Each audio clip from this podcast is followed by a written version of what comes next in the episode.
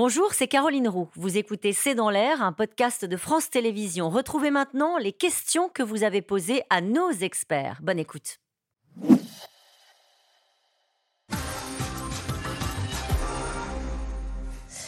Une question de Pauline dans le Finistère. Les Chinois découvrent-ils seulement maintenant que depuis un an, le reste de la planète vit déconfiné et masqué Enfin, d'abord, ça dépend quel Chinois parce qu'il euh, y a des Chinois en ville qui, avec des VPN, s'intéressent à ce qui se passe à l'extérieur, mais il y a euh, plus de la moitié des Chinois qui continuent à vivre dans des villes moins importantes et qui surtout sont moins tournés vers l'extérieur et qui donc effectivement d'une manière aussi massive découvrent effectivement avec ces images que le reste du monde n'est plus masqué et peut-être pas avec la bonne explication, encore une fois. Est-ce qu'on leur a dit que c'est parce que tout le monde était bien vacciné avec des vaccins étrangers? Ça, non.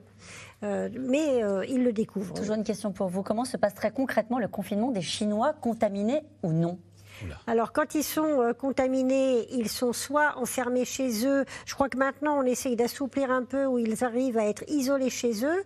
Mais pendant très longtemps, ce qu'on faisait, et je pense que c'est ce qu'on fait encore dans pas mal d'endroits, on est embarqué mmh. et on est regroupé dans des zones de euh, décontamination, enfin des zones de quarantaine immenses, sans murs, où tout le monde est entassé. Donc, beaucoup de Chinois, par exemple, ont très peur d'être contaminés dans, et encore plus euh, que leur maladie s'aggrave en étant transportés dans ces, dans ces centres de, regroupement euh, de quarantaine. Mais en général, ce qui se passe, et c'est ça qui touche le plus les gens, c'est plusieurs tests euh, tests de PCR par semaine et parfois par jour, enfermé à clé dans son immeuble ou dans son quartier, on ne peut pas sortir, on ne peut pas aller faire des achats et ça peut durer des semaines. il faut aussi comprendre qu'il s'agit de contrôle social. C'est-à-dire qu'au fond, ce que fait de mieux le Parti communiste, les partis communistes de manière générale dans l'histoire, c'est bien le contrôle social. L'exemple par Cuba, vous avez, un, vous avez des, des, des, des contrôles de quartier, euh, bon, et vous avez en Chine aussi des contrôles. des contrôles euh, le, le, pouvoir chinois,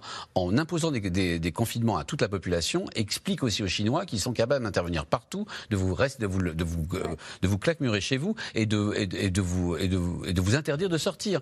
Ils montrent objectivement qu'il y a des petits hommes en blanc capables de s'opposer à d'autres euh, qui voudraient briser les règles. C'est du contrôle social à l'ancienne. C'est pas technologique. Ça n'a pas besoin de reconnaissance faciale. Mais par contre, c'est très efficace pour montrer la puissance. Et ça terrorise les populations. Et ça terrorise les populations jusqu'à un certain point. Philippe de euh, y compris non chinoises, hein, parce qu'il faut rappeler que tous les expatriés aujourd'hui, c'est l'énorme problème de toutes les entreprises en Chine.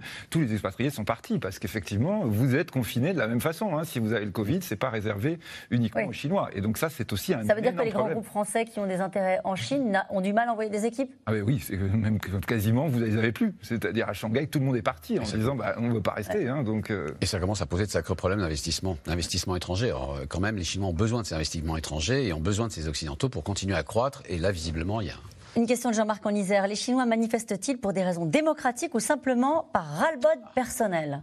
Les deux. Les deux? Les deux. Le, ras-le-bol personnel fait sauter les verrous et, réveille euh, un, minimum d'aspiration. Malgré tout, euh, Tiananmen, c'était, euh, en 89. Bon, voilà, ça fait, ça, ça, fait 30 ans, un peu plus. Mmh. Oui.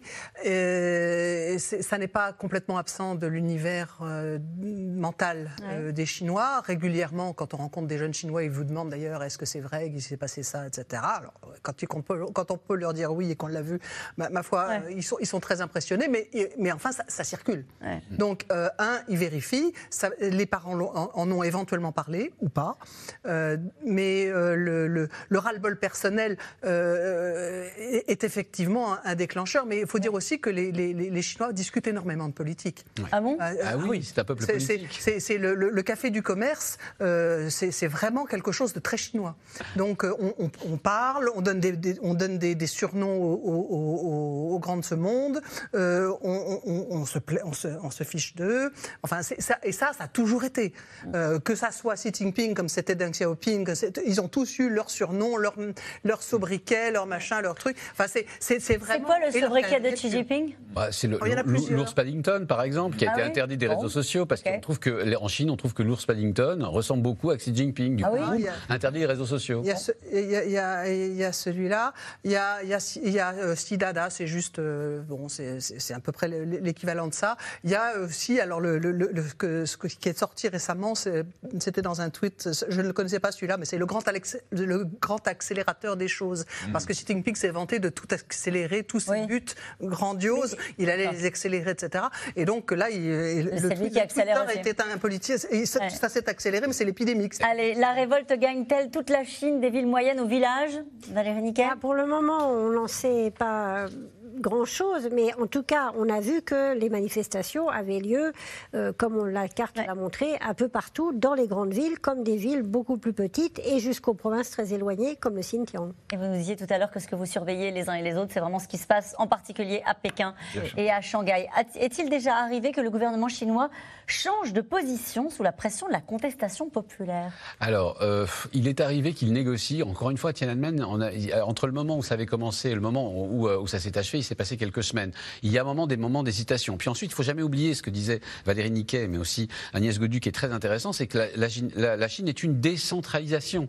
C'est-à-dire Ouais. qu'il y a un pouvoir de décision décisionnel laissé aux bureaucrates euh, de province, euh, qui d'ailleurs souvent font n'importe quoi et surtout mentent à leur, à leur centre, mais enfin qui leur laisse une possibilité quand même d'adapter les, les- les possibilités. On l'a vu par exemple à Urumqi, encore une fois, euh, hier ou avant-hier, ils ont quand même tenté de desserrer un peu les taux. Que risquent les manifestants de ces pays autoritaires pour avoir osé critiquer le pouvoir? Les culs de basse-fosse hein, et la torture.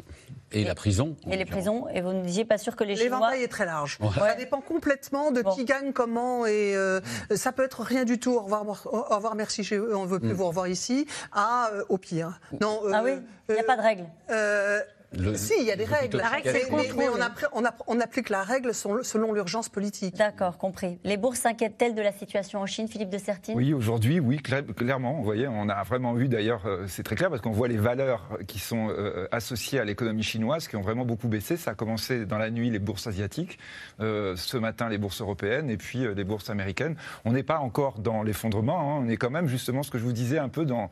Tout d'un coup, là, tout le monde se Ouais. réveille en disant oula, oula, il se passe quoi là? Parce que la Chine, c'est très très gros. Hein. c'est la deuxième puissance du monde en matière économique et c'est très très important pour les échanges mondiaux. Donc il peut y avoir des conséquences très rapides sur l'économie mondiale. Avec un ralentissement économique euh, Alors, en Chine, de toute façon avec la politique zéro Covid, qui impacte déjà l'économie européenne notamment. Donc avec une croissance très faible en Chine euh, sur le quatrième trimestre, avec une croissance prévue sur 2023 extraordinairement faible, on va dire pour la Chine. Alors c'est plus de 3% quand même, c'est-à-dire les États-Unis normalement seront à 0,5. Ça veut dire que ça veut dire aussi, vous voyez, que la Chine continue à remonter la les États-Unis hein, quand même, mais que on est dans le ralentissement. Une question de Michel en Isère. Toujours, le Parti communiste chinois pourrait-il faire une révolution de palais et démettre Xi Jinping de ses fonctions pour calmer la révolte? C'est une possibilité qui existe. Et euh, notamment parce que, encore une fois, on sait, euh, d'une manière euh, pas transparente, mais on sait qu'il y a des oppositions à Xi Jinping qui existent toujours, en dépit de ce 20e congrès qui était censé. Et d'ailleurs, qui a dû décevoir beaucoup de gens. Et c'est ça aussi, peut-être, qui provoque des réactions. Et vous voyez, ça fait encore une différence avec la Russie que nous évoquions tout à l'heure, puisqu'on visiblement on sait à peu près ce qui se passe à l'intérieur du Parti communiste chinois. On ne sait pas très bien ce qui se passe à l'intérieur du Kremlin. Non, ça c'est vrai. Bon. C'est vrai, mais par contre, il y a une petite chose que je tenais juste à dire à la fin, c'est que, vous savez, il y a eu des années de relativisation des droits humains. En fait, on se rend compte avec ces manifestations que partout dans le monde, les hommes veulent être libres. Ils veulent voter, ils veulent avoir leurs droits individuels. Ils, et ça, c'est un universel.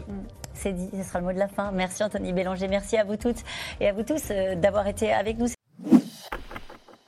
Merci d'avoir écouté C'est dans l'air. Comme vous le savez, vous pouvez désormais écouter l'intégrale, mais aussi l'invité ou vos questions à nos experts. Tous ces podcasts sont disponibles gratuitement sur toutes les plateformes de streaming audio. Et pour le replay vidéo, c'est sur France.tv, bien évidemment. À bientôt.